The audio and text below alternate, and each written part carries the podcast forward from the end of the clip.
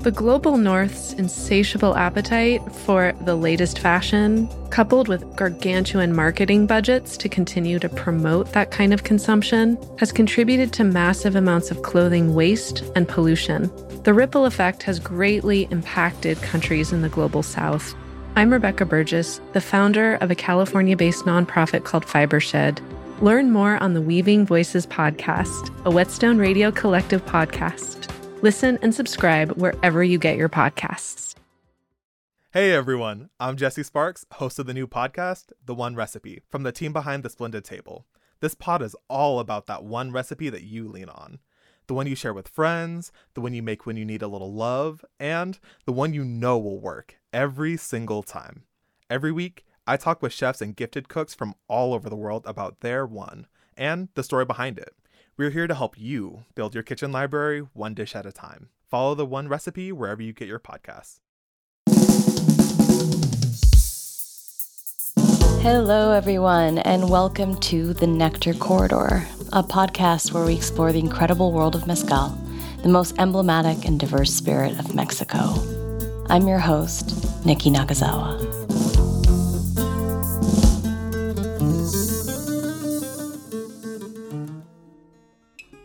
For this episode, I visited my colleague Félix Monterrosa at his Mezcalería Cuish, located in the center of Oaxaca, near the Central de Abastos market. Félix was one of the pioneers in integrating production with tasting and bringing the concept of a mezcalería to life. He was also part of the Unión de Palenqueros and has a deep love for the history and tradition of mezcal, of which his family is an important part. A quick note about a term that Félix uses throughout the episode, expendios. Expendios are like small storefronts or outlets where mezcal is sold in bulk. This podcast was originally recorded in Spanish. Our conversation with Félix is interpreted by José Luis Pérez. Bueno, yo ya nací aquí en en la ciudad en Oaxaca. I was born here in the city of Oaxaca. My Mezcalería Cuish has been around for thirteen years now. And our goal is to spread knowledge and appreciation of the complexity of traditional mezcals. I come from a long line of mezcaleros in Matatlán. My great-grandfather, Don Luciano Monterrosa, worked as a producer, but it was his son, my grandfather Pedro Monterrosa, who set up the palenque. Unfortunately, he was only forty-three years old when he passed away. But during his time, he really helped pave the way for my uncles to commercialize their mezcals. A lot of them opened mezcal expendios in Matatlán that still exist today. Mezcal has had a complicated history in terms of production and distribution. But as Félix explained to me, in the seventies and early eighties, there was much more product being sold to the end consumer in bulk, rather than what we see nowadays. So, how much mezcal was being produced in his uncle's palenques? It's a little difficult to gauge, but what I've heard is that during the boom of mezcal, the commercial route for our family was in Tehuacán, Puebla, which is in the state north of Oaxaca. That was our most profitable market. In just one weekend, so Friday, Saturday, and Sunday, my Uncle Jose's and my Uncle Melchor's stores will sell two thousand liters. People would line up with containers that could carry twenty-five liters. This was in mid nineteen seventies, and they would have lines around the block. I asked my uncles if they had any photos of people waiting in lines. They told me that back then, cameras were used for important events like weddings, but I think this was a really important thing too. Although business was booming, there was still the underlying issue of high taxation and ludicrous fees placed on mezcaleros and their expendios in Matatlán, Tlacolula, and Oaxaca, which are all cities in the Mexican state of Oaxaca. If you ask the oldest mezcaleros, there was a massive effort to keep taxes high in all the mezcal producing areas. They were persecuted by tax collectors who were essentially thugs who harassed them for control of alcoholic beverages. Back then, there wasn't this concept of culture of maguey, mezcal, gusto histórico, et cetera. It was alcohol, plain and simple. And in Matatlán, there were checkpoints where they would charge you depending on how much mezcal you were transporting. So if you carried one hundred or two hundred liters, they will charge you in order to be able to pass. This was later discovered to be big mezcal producers who were bribing officials in order to establish a monopoly in this area. Felix's grandfather fled from the authorities by hiding in his barrels so that they would not find him, and then he could continue on his way to transport his mezcal to Oaxaca. Y eso mismo cuenta Cornelio, mi tío Cornelio. My uncle Cornelio Monterrosa wrote a book in two thousand four that exposed all of his government corruption, and there are even photos dating back to the sixties that show the effect of this taxation. All along the Matatlán highways nowadays, you can see working palenques and mezcal expendios, but back then it was completely barren. People could not set up their businesses. I asked Felix if mezcaleros back then needed a license to have a working palenque, or if there were fees associated with the transport of the mezcal. Lo que he oído de mis tíos es que más bien era la licencia de transportación. What I heard from my uncles is that the charges were for transportation, licenses, and fees collected per number of liters. You will have to declare everything at the checkpoints and will have to pay upon arrival to sell in the cities. It's also important to mention that around the late seventies, there was a strong movement forming to combat these officials. Some people chose to stay out of it for fear that it will cause them even more problems. But the more fervent activists fought not only against the taxation, but against the harassment they faced from government and commercial producers. They went all into this movement. They traveled to Mexico City, approached the director of Treasury with evidence of all this corruption. All alcoholic beverages in Mexico are subject to taxes, but through the I E P S, which translates to special tax on products and services, there's an additional tax placed on beverages with an alcohol content higher than fifty-three percent.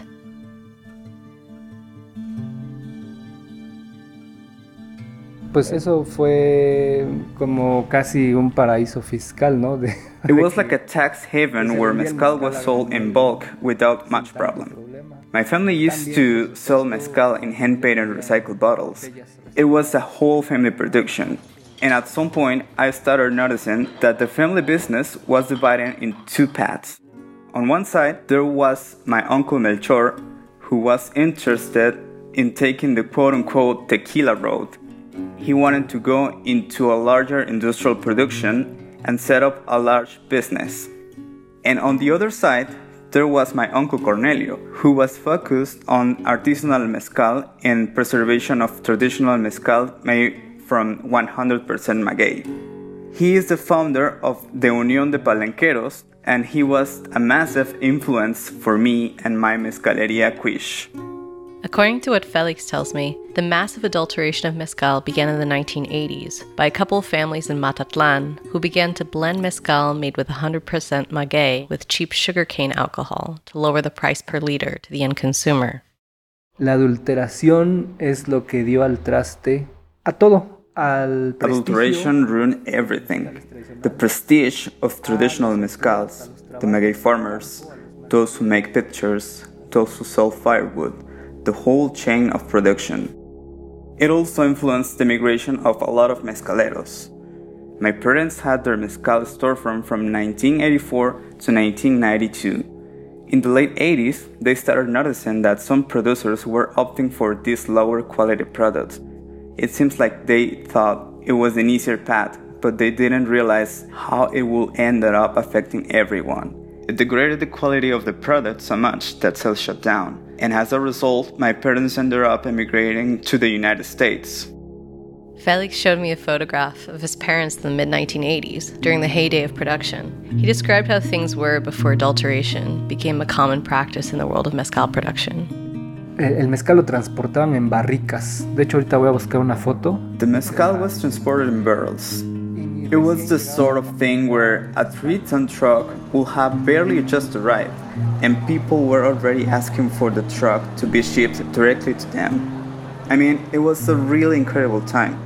That boom really helped our business, and every time I go back to the palenque and I smell the maguey cooking in the oven, I remember my childhood.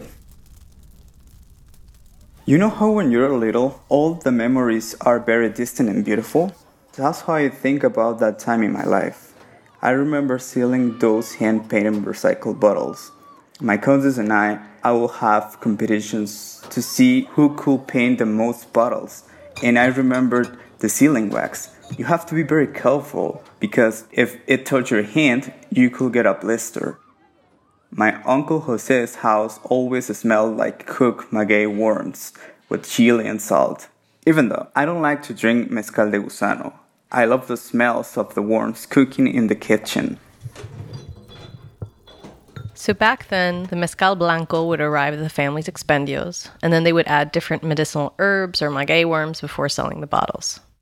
Así es, sí, llegaba blanco, el espadín, y fíjate. The mezcal aquí, blanco was mostly tobalá, made of wild espadín and tobalá, and for mezcal that was made with other wild magueys, they will be called especiales or special mezcals. But the espadín was the most common. And going back to this familial split in production, my Uncle Jose also chose the route of artisanal mezcals over commercialization, and he started collaborating with providers from Tlacolula, the Chontal regions, and San Luis del Rio. It gave his mezcals other tasting notes and more complex flavors, and I think that really added prestige to my Uncle Jose's business in Tehuacán. Félix showed me a photograph of his parents in the mid nineteen eighties, during the heyday of production. They're part of his effort to create an archive to preserve his family's history, as well as to understand more about the history of mezcal and its evolution. In this archive, the mezcal tradition and its modern appreciation of mezcal converge. Este, mira, esta es una foto de él. Él es José. So here's a picture of José and my other uncle Eusebio in nineteen seventy-four. My cousin still has this famous blue truck in the back. It will transport mezcal in these huge barrels. I could see the glass bottles in the trucks, along with clay vessels of all sizes. It was a really sweet look back at the family whose entire life was dedicated to mezcal. Y este también me, me, me han dicho que los cántaros. And those pictures were originally really sturdy and utilitarian, but later on the quality decreased and the mezcal wouldn't stay as fresh. I would love to be able to find those old high-quality clay pictures. I know they don't really make them anymore, but I am really interested in preserving pieces of history like that one. Félix talked to me about his personal experience and how he let himself become absorbed by the cultura de mezcal, and how at first he didn't necessarily feel called to the profession. But as soon as he decided to get into this world in which he grew up, mezcal became one of his most influential and important teachers. When I was in high school, I had no interest in working with mezcal. But my uncle Cornelio would invite me to meetings held by Unión de Palenqueros, which I personally think is an under-recognized association, but was life-changing for me. I had been going to meetings for about three years, and it was in two thousand seven that I realized just how much mezcal meant to me. What I thought I knew about mezcal in reality had nothing to do with the real mezcal. The Unión de Palenqueros was where I learned about the diversity of magueys and where I met the greatest mezcal teachers. It's surprising how Cornelio was able to bring these producers together. Almost one hundred percent of the mezcal expendios in the state of Oaxaca are from Matatlán, and one of the objectives for this group was to gather and collaborate and sell together. Cornelio also established a pool of money so that people could buy new stills or equipment for their palenque. To this day, I have a still that I acquired through this money pool from the Unión de Palenqueros. As Félix tells us, mezcal's stories of resistance are brought about by unity in the moments of greatest adversity. Y, por supuesto, la interminable lucha contra la autoridad. There was also an endless fight against authority. These people had the memories of authoritarianism, persecution, and harassment in the past. And I remember in two thousand seven, there was an effort to strengthen the regulatory council, and the Profeco began to visit the palenques. The Profeco translates the Office of the Federal Prosecutor of the Consumer. This is an organization run by the Mexican government to ensure the safety of consumer products. Entonces fue cuando más eh, yo vi como con más unidad a la Unión de Palenqueros. It was during this time that I saw the Unión de Palenqueros really rally together to defend their businesses from government imposition. The idea was to seek protection from Profeco and to be able to market mezcal locally as it had always been done. I remember during that time, my uncle Cornelio told my mom that she should open a mezcal expendio as well, and that's when I decided to start a small storefront in two thousand seven, which then eventually became my Mezcalería Cuish. Those years were so enlightening for me.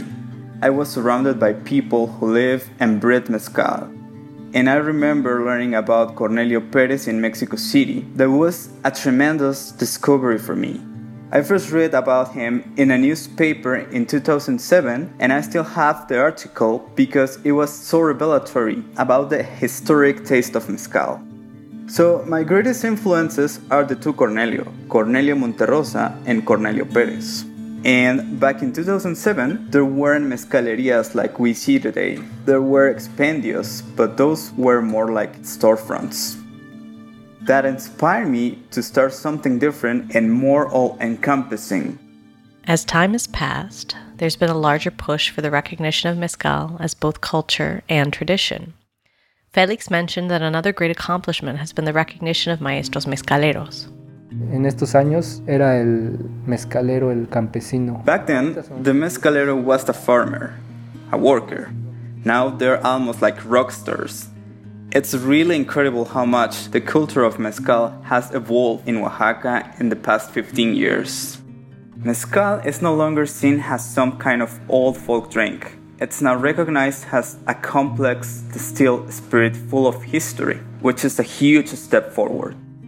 At the end of the Unión de Palenqueros meetings, maestros would share their mezcals through tastings.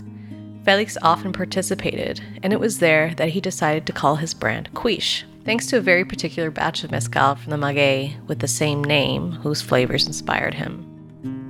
These experiences led him to wonder more and more what it was that he wanted to build, and that's what led to the Asociación de Maestros Mezcaleros Cuish Productores Organicos S P R de R L, which was formed by Félix, Berta Vázquez, Francisco García León, and Rufino Felipe Martínez.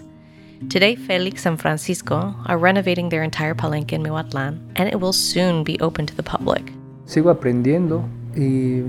Me veo así a... To this day, I'm still learning, but I look back at myself when I was in high school and I was uninterested in following the footsteps of my family, and I am really ashamed of that. There was so much I didn't know back then, and now it feels like the more I know, the more there is to know. It's infinite. And I've learned about other distilled beverages too, whiskey, rum, et cetera. But I recognize that mezcals are the most complex, and it's important for us to continue paving the way for mezcal to reach a level of recognition that it deserves in the world.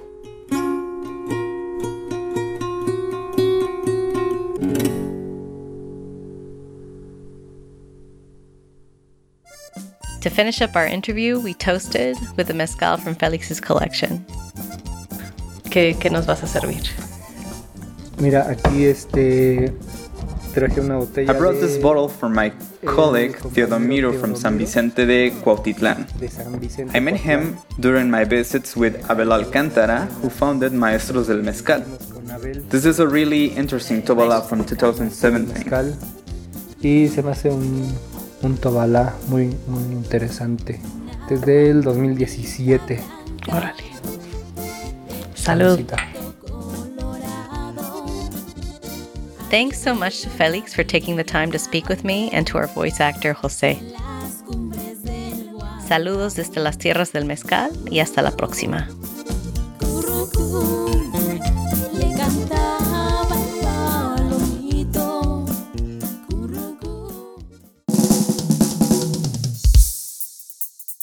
The Nectar Corridor is part of the Whetstone Radio Collective.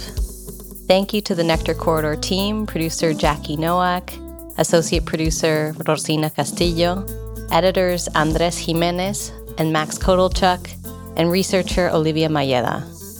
English translations are by Jackie Nowak, with editorial help from Carlin Crosby and Emily Vizzo. Cover art by Alex Bowman.